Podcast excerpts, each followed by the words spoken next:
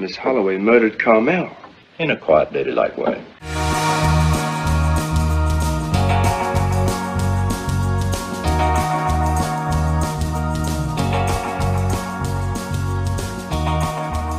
Hey everyone, welcome back to the Underrated Podcast. This is a podcast where we discuss films that we think are underrated, underappreciated, or ones that have just flown under the radar and passed most people by.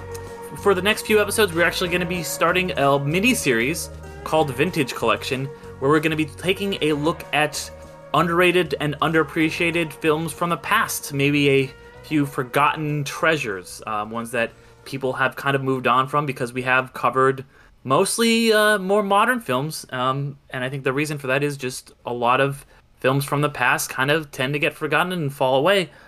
So, with that, we are going to be starting off with our first pick, which was done by Ariel, uh, the 1944 film, uh, The Uninvited Ariel, who I think is our resident expert on uh, films of this era, because I definitely didn't have as much to draw from. So, Ariel, why don't you, you take it away and uh, introduce The Uninvited for us? Yeah, um, this movie it was a hard pick to choose from because like the so many old old movies that I, that I grew up on, kind of like it popped into my head for this series of like Summer Stock or The Pirate, forgotten Gene Kelly movies. But um, I I focused it. I made the choice to do the Uninvited because it's it's been one that yeah I've n- not heard in the lexicon of people's you know knowledge on movies and especially this one and for me it's such a it's it's such a family classic in in my household and growing up on it and that um my my mom in, introduced me to it. And yes it tells a story. It's a 1944 1944 movie um and it tells a story of essentially um two English brother and sister. Um, they are on holiday and they encounter this house that seems abandoned but is very beautiful. It's a man- uh, essentially a mansion, and they decide to, hey, like this could become our vacation home. And so they, with that, they encounter that the house is haunted, and not just the house, but then they also ha- encounter uh, essentially a, a haunted woman as well who has ties to this house and um it leads to a mystery. And and for me it just this movie resonates such classic horror or it, not even horror but mystery that that yeah, existed yeah. in that era. Um another good mystery movie um that it, it, like little has a little problematic moments of it that that's why I didn't choose that one but is Ghost Breakers with with Bob Hope is also a classic um, mystery movie if you want to check that out and yeah, so this movie is just like I, I've just known it since my whole life, essentially, and and um, it still for me kind of like holds up. You know, you have this like naive, sheltered girl that they they kind of or woman that they kind of um, interact with, and and that's where the the mystery kind of blooms in it and yeah, like I, I, it also reminds me. I'm just like in a kick of of mystery um, shows or, or, shows and movies right now because I'm also like watching the the horror Hardy Boys on on Hulu, and that's such a good mystery show. Definitely recommend that one too. And um, but but yeah, so so this is just such a great movie. You have these like actors that that aren't you know big names even today you know you don't have your Cary Grants or or your Katharine Hepburns or or um anything like that. Yeah so I, I would like to see what what you guys thought of it. Yeah I, I forgot to say our introductions at the beginning. We are the undercast company and uh that was of course Ariel. I'm Derek and then we also have our uh, co-host Alan. Mm-hmm. yeah. I also want to add this is going to be like um released like in September, right? Yeah, yeah, yeah. So perfect movie for to start off the spooky season. You know, just kind of like dip your toes in it. Um, definitely mm-hmm. was one of the one in the rotation of of um, in the in the spooky season as well. Yeah.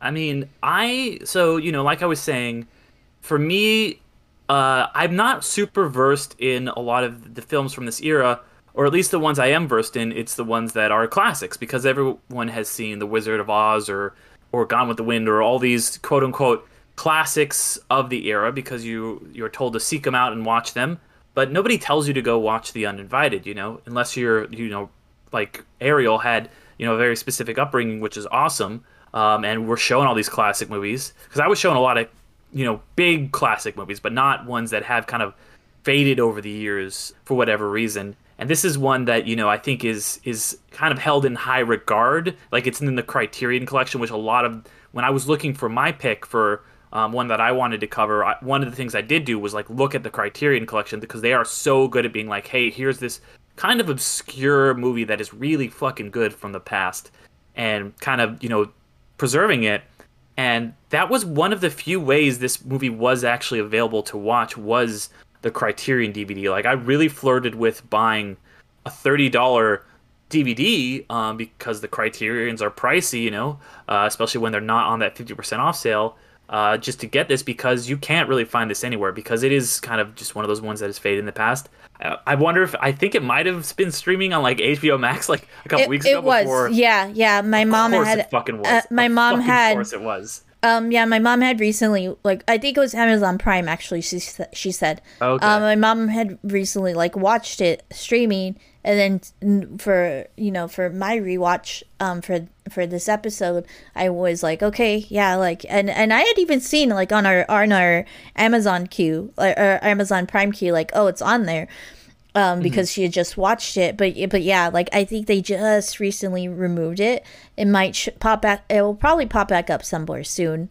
I mean, I really, yeah, because you you can't even rent it now is the thing so it's it's and that's something you know that's come up a lot with all the stuff going on with HBO Max just scrubbing everything is if you can't get something legitimately you have to pirate it so I just you know I didn't pirate it but I watched it you know on just some website in really bad quality and I was like I wish I would pay to watch this but you're not giving me really the option to do that other than to even even the DVDs are hard to find those criterions. Um, but that's kind of beside the point. About the actual movie itself, I really, really fucking dug it, and that's saying something because it's hard for to hit right for me with the movie from this era, and I think there's a couple reasons for that. I think that a lot of the movies from this era suffer from two really big things. One, I think, you know, its film had just tradition uh, transitioned 10 15 years ago from being silent for decades to okay now we got to figure out how to incorporate sound. So that's this whole other dimension and it you know you have to use new cameras and everything has changed. And so it's really film is starting this whole new era. And then this is right at the beginning of the Hays Code which starts in 1938 so then this is comes out in 44 and the Hays Code is literally the worst thing that ever happened to movies if people aren't familiar it was like the MMPA, but like a thousand times more restrictive. There was all these rules that were like, you can't show this, you can't show this, you can't do this, you can't have gay people on screen, you can't have like the at the end the bad guys got to lose, the good guys got to win. You can't have like anyone discussing sex or like overtly so.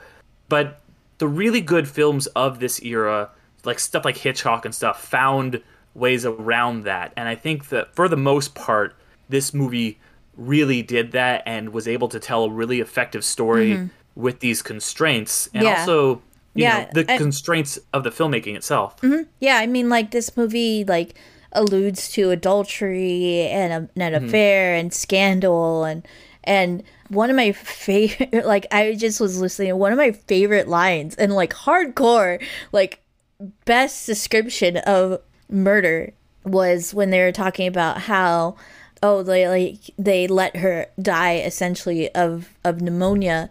And then um and then she's like he says like so she was murdered. And then in the most and i think in the most lady in the most um damn it i i missed it. I forgot it but it was like in the most not ladylike way but in the most like essentially in the most elegant way in essentially. And and it's like oh shoot. Like that that's such an awesome line. And like i i love like the dia like there's certain moments of like dial great dialogue in this movie that that comes out and um and just yeah this mystery and and i i don't know if i because i knew the ending and stuff like that but but it does really have some pretty good twists and and um twist was so cool. I, I really dug that twist, and you know, I think it's something like a horror, whatever you want to call it, a horror, mystery, a gothic romance. Like it has. I love this kind of suspense thriller, whatever film it, it was, so much more than a quote unquote modern horror film, which I feel like movies that are just trying to just frighten you, like just to get a visceral like gut reaction that is not an emotional one, but it's just like a quick ha. And I've talked about this on the show before, so I won't go too much into it. But I think that just making you feel so unsettled is so much better in a movie and just creating this vibe of unease constantly. Like when that ghost shows up, there's nothing f- scary about the ghost, but I just just feel so tight. You're like, oh shit, it's right fucking there, you know?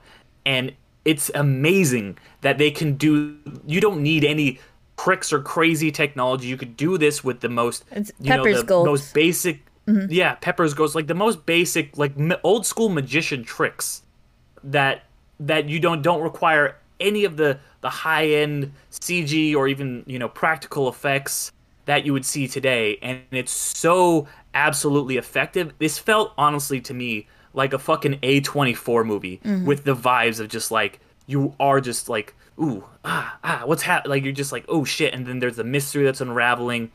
I really really dug it. This is honestly Ariel. I think one of like one of my favorite films from this era. You know, with the vintage collection, we are covering everything from po- uh, pre 1970, which I think is really when the kind of quote unquote golden age of Hollywood started. And you get all these, new Hollywood filmmakers, and it starts to become less of a studio driven system and more of a a filmmaker um, driven system but yeah, there were still things like this from that era that would crop up that you don't really see anymore, except for someone maybe like a Guillermo del Toro, because it did kind of give me um, Crimson Peak vibes a little bit. Like I, I know that they were they're Yeah. very different stories, but it's had that same just kind of like unease running throughout it. Um, but Alan, you being our horror guy, like what did you think of it? I, I dug it. I thought it was a really cute kind of gothic romance. That that's the way I thought of it. I thought of it more as very gothic. Um, it reminded me a lot of uh, Haunting of Hill House, the, yes, the novel. Yes, I, I, exactly. I, know, hmm I I know this was based on a novel as well. I can't remember the name, but I, I, it's like something unease or some shit like that. I, I can't remember. I was kind of doing a little research. Uh, uneasy, uneasy freehold. There you go. And yeah, it felt very Haunting of Hill House, very gothic, and even like sequences where Stella's character was, she's kind of going like, you know, oh my god, is she crazy? She's not crazy. That's very similar to the main character in Haunting of Hill House in the novel, where these things are happening to her, and the book kind of ends a little bit more spoilers for almost an eighty-year-old book. It kind of ends uh, open ended where you don't really know if like the house was haunted or if the main character of the book was just crazy. So I liked where they were kind of going with that. Yeah. It, it kind of felt like a spiritual cousin of it. Mm-hmm. And even even the opening monologue of like the description is reminded me a lot of the of the opening paragraph of, of Haunting of Hill House. It- It's a very iconic paragraph. I, I see it quoted all the times, all the time in other novels and other horror novels, even like openings of films. So I really dug that. I, I kind of had like a love hate relationship with Haunting of Hill House, but I think it's one of those things where you kind of have to understand that it's of its time mm-hmm. and it's not going to be exactly what is now. So going, I, I don't know, with film, I think I'm a, a lot easier. It's a lot easier for me to kind of understand and be empathetic with what they're trying to do, especially when it's like from the 1940s. So you can't expect it to be like scares and jump scares and paranormal activity and and fucking the haunting and all that stuff. This is a lot more like you said, there's regulations that they're like, we can't do this, we can't do that, we can't do this, we can't do that. And I really dug it a lot. Like it was super, super. I, I don't know. I, I have to say cute for some reason because like I, I just like you know because it's older and for me I, I I felt that tension. I think one of the scariest scenes for me was the first night in the house and they hear the wailing mm-hmm. and the That crying. was Like so fucking creepy. I was my fucking hairs were standing up. I, I really dug that. Like it was really creepy, and it felt really like. I, I like the reactions to a lot of things because nowadays, you know, you see movies are just like, you know, they're they're obviously freaked out and they're like, oh my god, let's go back inside. But like, I like how they just had like a conversation and we're just like, I feel like that's how it would really be sometimes when you hear a noise, especially with like a significant other or cousin, whatever, sister, brother. You kind of hear a noise and you just go, "What the fuck is that? Like, what is that?" And I kind of like that they just hung out there and talked about it and like even joked around. Little like you know he's like even um, the brother is just like, "Hey, look, if you need anything, leave your door open. I know you're scared. Uh, leave the door open." And like you could tell he's a little freaked out, so he's like, "Hey, look, I'm I'm just down the hallway. Just come knock on my door, whatever you need." And she's like, "Yeah, dude, what? I'm it's fine. Like I'm chilling." He's like, "Are you okay? Just I'm just I'm just trying to remind you it's it's okay to be scared." And I'm just like, "All right, that's cut." Like I, I you know what it is? It's cute and charming. It was very charming Yes. Mm-hmm. and yeah i didn't feel like it was directly like horror like really scary like you know to, to i mean back then it was different. For the, for people back then they probably heard like the, the wailing and were just like holy shit like probably gave them nightmares. And even the scene of the ghost at the end was probably like pretty horrifying and i thought it was absolutely amazing. Well done. Like i love seeing old effects especially when they're done right especially from an era that far back where we're almost you know 80 years back so it's like holy shit like I, I, that stuff always impresses me. I always like the technical stuff. And yeah like the acting was great. I really loved uh i think her name's gail russell. She played stella. I loved her performance. She was super cute super charming. And you feel so bad for her because they're like oh my god you're crazy. And you know it, it like i think her story is what really grab me. I think i liked her story a lot more than the main character from Haunting of Hill House. Like I, her name escapes me, but I like the way it was done in this. Like it just there was so much history and there was a lot of mystery to it, where you're just like trying to figure out like what is going on, who is this ghost, and then like you guys said, the twist was really cool.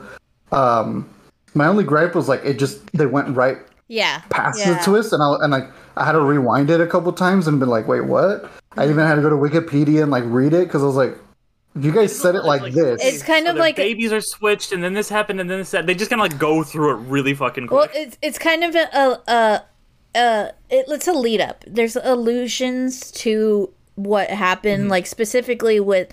It starts off when they say, "Oh yeah, they took they took Camilla to um to Paris, and then they came back with their daughter." with Stella and stuff like that. So it's kind of like okay, like that's kind of interesting.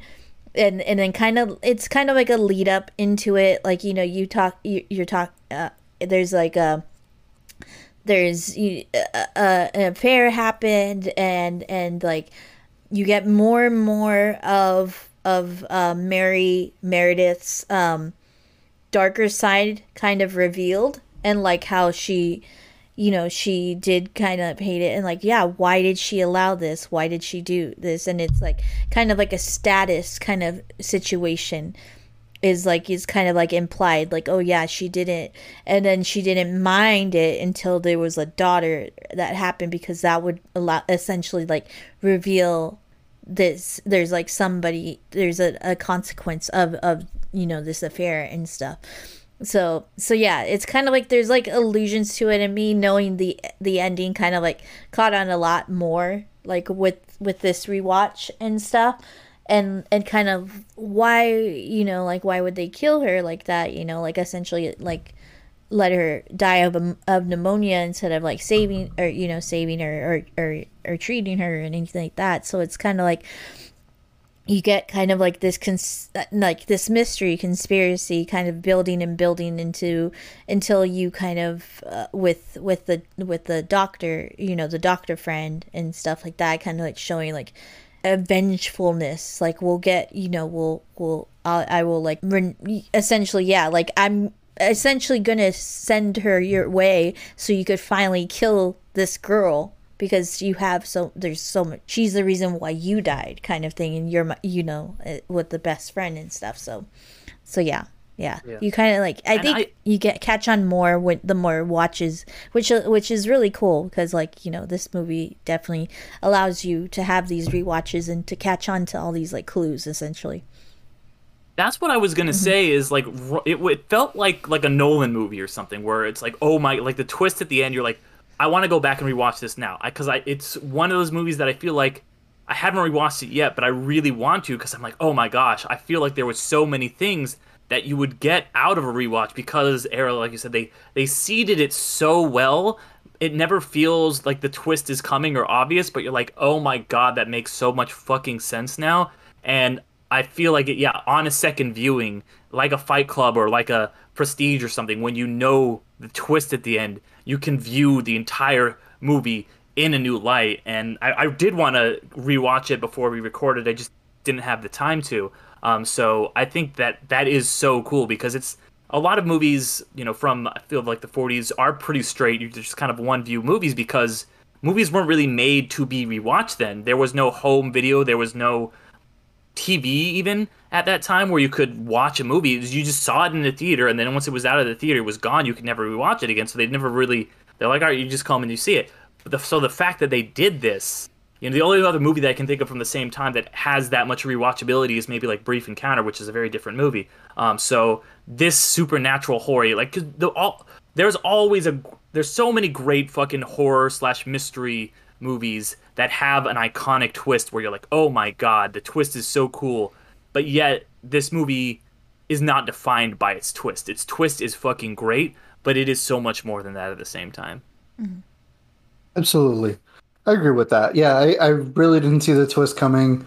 If anything, I was kind of more like it just felt very gothic to me and it was very moody and like a lot of with the, with these like haunted house movies like there's two types i feel there's the very obvious one that like you know paranormal activity uh ghosts are in the house and they're just trying to fuck shit up. And then there's kind of like the more gothic where it's more moody and it's more trying to tell a story rather than scares. And it's also i feel like the ghosts are trying to tell a story not only to the characters but also to the audience for them to try and pick up. And like you said it is one of those movies that has great rewatch value because you start picking things up a little better and the rest. So i think it's really cool that like how ahead of its time it is that like like you guys mentioned crimson peak i was like you guys are like oh it's like crimson peak i'm like well in reality crimson peak is like the uninvited because i'm pretty sure Gu- guillermo del toro saw you know he, he's a big you know film lover probably You even see the bigger Crimson Peak is uh, it inspired me. It's very good. I look the monsters. I, I'm Mexican and I can't even do the fucking accent. Uh, but yeah, no, it's just it's it's really cool. I like seeing stuff like that. So it was really, it, it- like I said, it was very charming and super fun to watch. Uh, I I don't know why, but I just love black and white. I, I love how everything shines just in the way. Like I know nowadays a lot of people look down upon like black and white films and they're like, oh, it's old, you know, da, da. but there's some there's a beauty to it where it just can't be recaptured again in color. I don't know how to explain it, Oh, well, but yeah. Go, oh, sorry. Continue. Sorry. I'll. oh yeah, no, I was just gonna say like it's just you know wh- wh- when we went went to see um Guillermo del Toro movie, uh, Nightmare Alley. Nightmare Alley. That's Yeah. what I was. I was just about to say. I was thinking of that about because I saw it in color, Nightmare Alley, and then I saw it in black and white with you, Alan. And like I've I've always been like you don't like I get you know black and white movies exist in the past. They were cool, and there's no really re- real reason to. And then I was just like my my whole perception was fucking changed when I saw the difference between the color and the black and white. Just the shadows and like the just the contrast of that and how in fucking incredible it looked. And this had that in spades. I'm sorry, I didn't mean to cut you off there, Alan. No, no, you pretty much uh, you know took the words from my mouth. Like I just I just love that shine. I love that glow. And again, like it's like I know you said the golden age is like uh, a little further out, but I always kind of thought the golden age of cinema was like you know th- in that era, like you know the the twenties, forties kind of era where just everything shined, even in black and white, where it just like popped, and it just felt shine like gold. Like I was like so. There's something really what- beautiful about it. Yeah, mm-hmm. that's why I was saying I wish that I would have watched this like on a because Criterion always does an incredible job at like restoring these old prints. And if I had been able to see like that a Criterion print, I still might buy the DVD next time there's like the Barnes and Noble sale or whatever. Because like to see that crisp black and white was like even watching it on like my computer screen on like a shitty transfer from Dailymotion where it's like you can see like the it's very pixelated and everything. I was still really moved by how great that black and white cinematography looked. To so to see it on a pristine copy is something I really really want to do. Mm-hmm. No, but I mean, even the utilize they utilized the black and white too, like to create like things like jump scares. I, uh, one of the jump scares kind of moments is that of when they go into the house, their maid like screamed, and then um you know Rick goes in and he's like like where are you? Where are you? And he like grabs like a flashlight and then like swoops towards like the the staircase and then the maid is just like they're frozen like scared next to the wall. And it's like yeah it's it's like like oh my gosh that that was like such a jump scare moment and it's used it's because they utilize like this black and white and stuff so Yeah, absolutely. I, I did I did want to say there is I have one criticism with the movie, and it is because it came out during the Hays Code, and that would just be the ending for me. Um, for the mostly worked, but just them kind of being like, all right, well, we got the ghost, we threw this candle at the ghost, and we all win. We all Okay, that was Yeah. fucking hilarious. Yeah, real fast, I- real fast. Th- This The movie has some funny ass shit. yeah That yeah that's the other thing I was gonna say is like, well, it's just like okay, the good guys have to win because it was like the Hayes Coast. It's like a malevolent entity cannot win, and I feel like if you know this movie was made today, you would be like, okay, there would still be some repercussions. Like something would happen to one of them. Like one person would have to get sacrif- like sacrifice themselves, or like they would have to burn the house down, or something would happen. But this, it's like all tied up pretty neatly, and it's something. Speaking of Nightmare Alley, in the the modern Nightmare Alley, it ends very dark. But in the the one that came out in um, I can't remember what year, but the the original it was made during the Hays Code, and that movie ends with like she comes back and everybody kind of lives happily ever after. That's the way you kind of have to end these things, and I I do love, as I've said many times, that bittersweet ending, and it's it just it literally couldn't have that just because of the laws or like the code that they self-imposed on themselves. I would have liked to see a little bit more of not tragedy, but just a little bit of like something coming down at the end. But I did it did mostly work for me. That was my one little complaint that I just wanted to say. But you guys are right. It was absolutely hilarious, and this movie is really fucking funny, like mm-hmm. surprisingly Oh, yeah. funny. And the Oh, fact yeah. that it is so deftly able to maneuver between like just fright and comedy and have a lot of them be in the same like sometimes you're like oh this is really scary and then it's funny at the same time and it does that so well i think is really smart and really impressive. And like jordan peele has said the the the reaction to get someone to laugh and to someone to get scared is so similar. And i think this movie really plays on that. Yeah. Uh, yeah, you know what? I, I feel like this movie wasn't really much of a gothic romance. I think it's more of a gothic comedy. Because there were some great jokes in it, and like you know the, It's the like gag a, where like a um was it? Shaun of the Dead kind of kind of yeah like that one's kind of more of that, that one what do they call it they called it a dark co- uh dark a a, a, zom- a rom zomcom yeah Uh, exactly yes. I, I remember seeing the posters like saying that and yeah this romzom.com Mm-hmm. Uh, yeah, it felt very much like a, like gothic comedy where I was like, okay, it's kind of creepy, but it, like it didn't feel like its main purpose was to scare. It felt like it was more like just a story to tell. And yeah, like the gag with the boat was pretty cool. And then I will say one of the funniest moments where I actually gasped and was like, oh my god, was where in the beginning the cat's freaked out. The cat doesn't want to go up the stairs, mm-hmm. and the brother just fucking picks up the cat and like flips him. He's like, this would wake him up, and he fucking just flips him, and I was like, what the fuck? Yeah, I was yeah. like, okay, that's. I was like, that's definitely no one giving a shit about animals at the time. They're just like, ah, when they it. just like they were like they call the dog an idiot. They're like, "Get up here, you stupid!" Like I was just That was- that was fucking and funny. stupid so many times when they do dumb shit. Hell yeah, that shit was fucking hilarious. I was cracking up at that.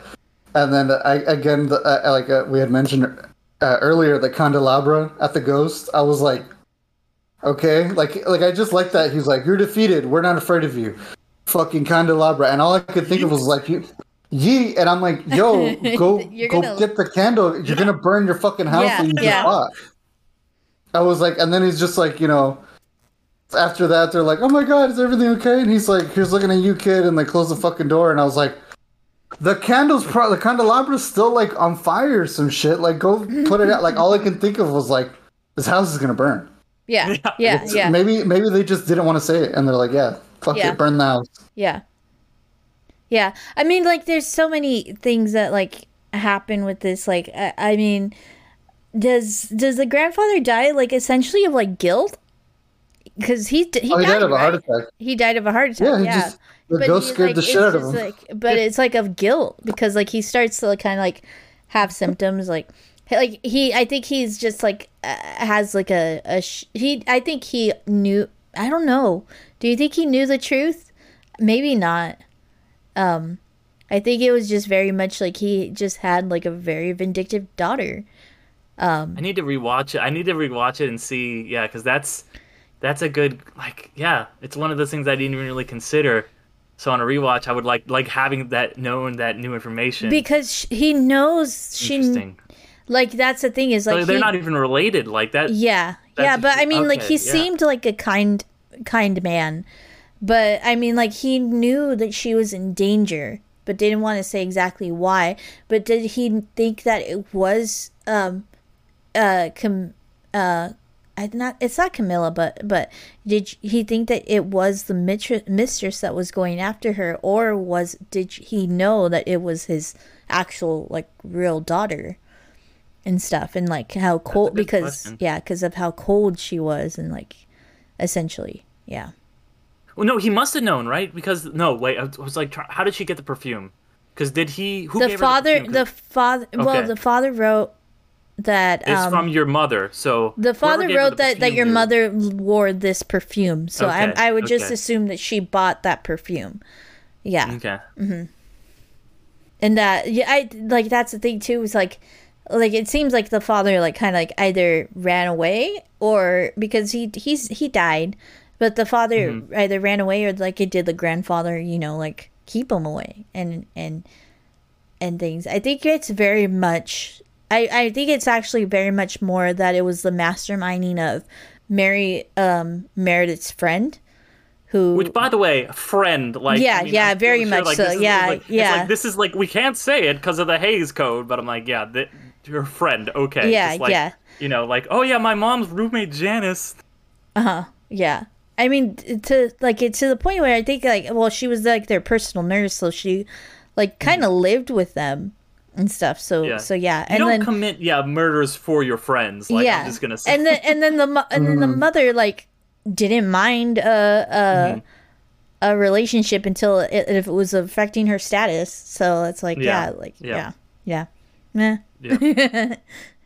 it's another one of those things that like they they were very good at Hollywood about like slipping things in past the censors because the censors are so fucking stupid that they're just like, yeah, we'll put this in. They're not gonna realize the audience is gonna get it, but the fucking like people watching this is, is not gonna pick up on it.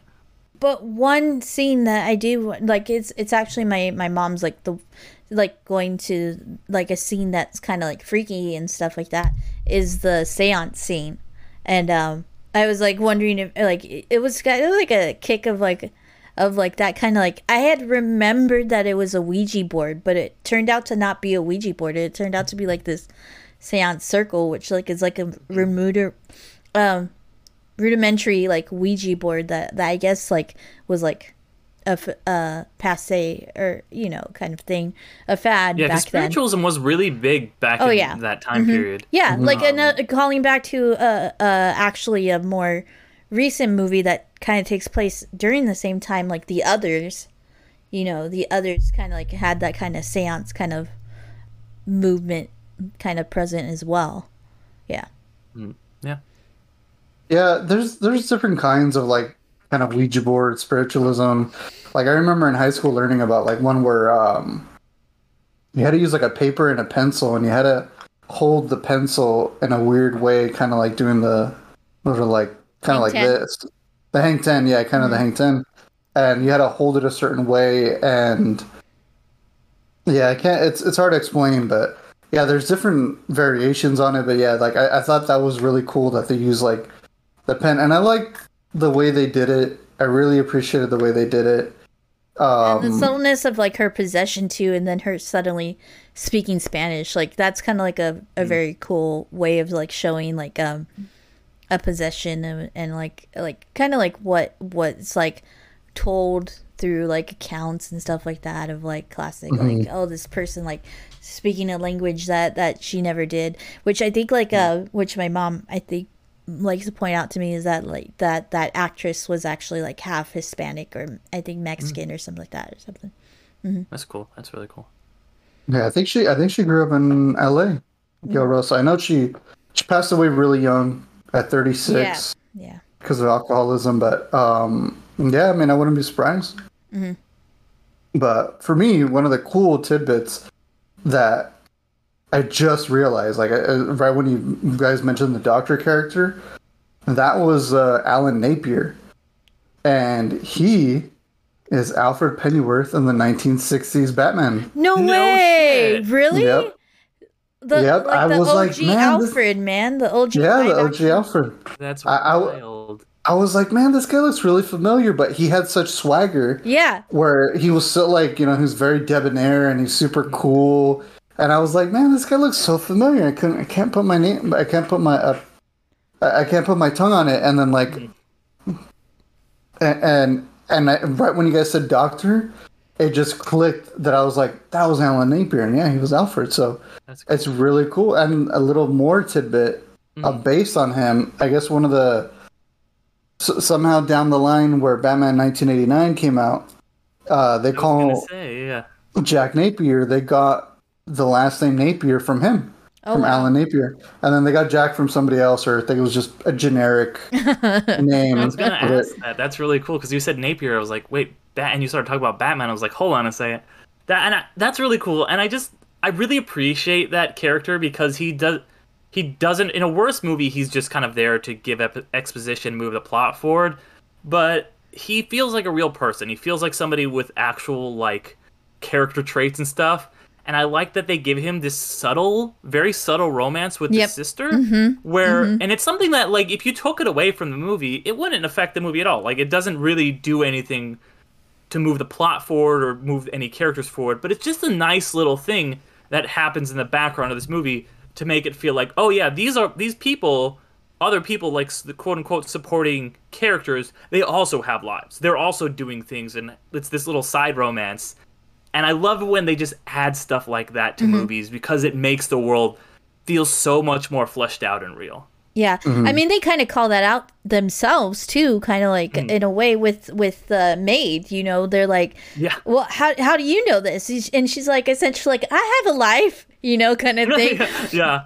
of like, yeah. So like, I I talk, I talk around and stuff, and mm-hmm. like, um, so so yeah, yeah, it is definitely like a good showing of of um and yeah like that man had swagger. Like like i said like he delivered like which i i you know he delivered like a really damn that's a good line kind of thing of um when discussing you know the murder and and stuff like that. And like yeah like he does it he he um romances the sisters in such a subtle way and like kind of like like yeah you could kind of like gradually go back and see like all these like little like kind of things and then to the point where you know at the end he's like oh no the dog doesn't need to come back like she's moving it with me kind of thing and like very much like yeah Uh, yeah, I love that little moment when he's just he said something like, "Oh yeah, I had the dog," uh, and he's what does he say? He's like, "Oh yeah, I w- if I wish I if I had uh, known whose it was, I would have uh, met you so- sooner. And she's like, what? Why? And he's like, because I'm having a great time. And he kind of like gives her that sly smile. I'm like,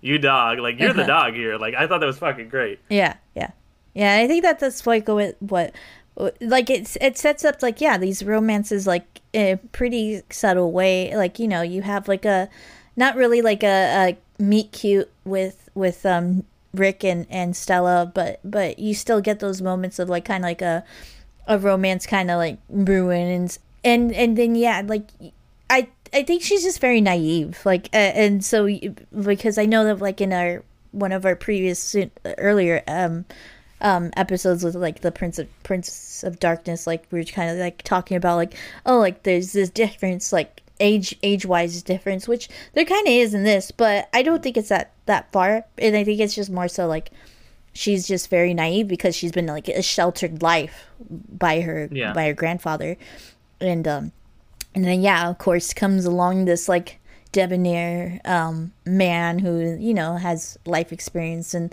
and is a composer and and stuff and like very much does like a, a move that that in in another um romantic movie the holiday we kind of see like he he writes her her own theme essentially That was fucking. So, yeah. I thought that was so fucking romantic. Like Mm-hmm. he's like, "Oh yeah, I just wrote this song." She's like, "What's it called?" And he's like, "Stella's Starlight." I was like, "Holy shit, man!" And like, apparently that became like, I looked it up later. That became like a standard that like Sinatra and all these people would sing, and Mm-hmm. or like play. And I was like, God, that was. I was like, that's a move right there, man. That's a fucking good for you, dude. Like, and I, I just really loved that. I always relate to in films when they have like a creative like a struggling creative character you will often see like writers or directors put those characters in because you know we as creatives have like all struggled and he's just like ah, i want to be a writer and here's my writing space but it's cold and freaky and stuff. And i was like i get that. I get that with being you know like a writer and stuff like that and trying to create things. And you will always kind of have that almost point of view character or at least a, a kind of like a mouthpiece for the person behind the film Yeah. So Yeah. with that, um, I'd like to thank you all for for listening to this this um, episode, and I really do hope that it, it does spark your um, spooky season. And so yeah, it's kind of like a, a double choice with with this one, um, since we're we're gonna be running our um, this vintage collection series during a normal like Halloween kind of time. So I thought, oh, this kind of like I could kill two birds with one stone with this one. I think maybe um to hint, I think Derek, yours might also kill that those two birds as well. I mean, my, it's the mine's definitely not Halloween. Oh, like, then maybe mine's not. not. spooky at all. oh, Like, no, okay, yeah, okay, but- Never mind. Yeah, it's it's Yeah. a I will say it's a genre of movie that we don't really see anymore. Okay. Um, which is why I'm kind of excited to to go into it. Mm-hmm. Cool, cool. Yeah. Um. Hmm And Don't worry, I will try and fill in that void for the Halloween season two. One of our uh, listeners on Discord recommended a movie, and I was like, "Oh my fucking god, I want to do that so bad!" So, uh, big shout out to him. I'll, I Yeah, I think it was uh, I think Remember it was the- Damien. Uh, Damien. yeah, Okay, Yeah, my buddy Damien that I do another podcast with. Uh, can I say Yeah. something? thank you so much, Damien. I appreciate it. Uh, I'm gonna give you another shout out when that episode drops. But yeah, thank you so much for the suggestion. That that was awesome.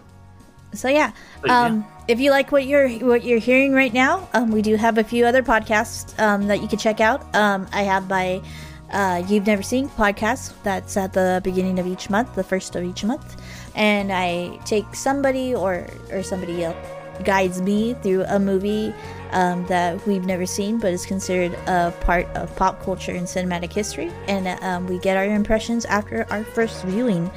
And then um, if you check out our Patreon and and sign up, then you can hear Derek's next season of um, Gateway episodes where he introduces or somebody introduces him to uh, a show using just one single Gateway episode. And yeah, so um, you could find a link to all of that on our any of our social medias. We got a Linktree link right there in our bio.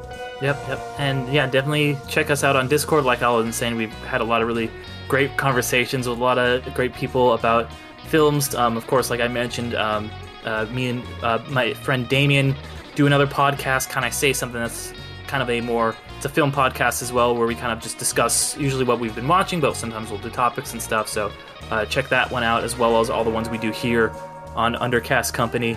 Um, and then uh, just one more thing I wanted to mention um, because we are doing my project right now. We're we're all doing the vintage collection, which is really exciting. We've got we've got this was Ariel's pick. Obviously, we're gonna have Alan's pick next uh, episode, and then we're gonna have uh, my pick to kind of cap it off. But after that, I um, I did want to mention uh, that I am going to be working on another project. This is going to be a kind of a bigger project. I'm not gonna I don't want to say too many details about it because it's very very early right now but I will keep everybody out there informed. It's going to be kind of a movie slash maybe doc, USA slash documentary that I'm going to be working on. Um, so stay tuned here, and I'll, I'll, talk about it more, or I'll probably talk about it on the Discord and stuff. I'm really getting really excited for that. I just kind of wanted to mention it here before we wrapped up. Yeah. So thanks everybody for being amazing, and enjoy the start of the spooky season. Bye. Ladies, everybody.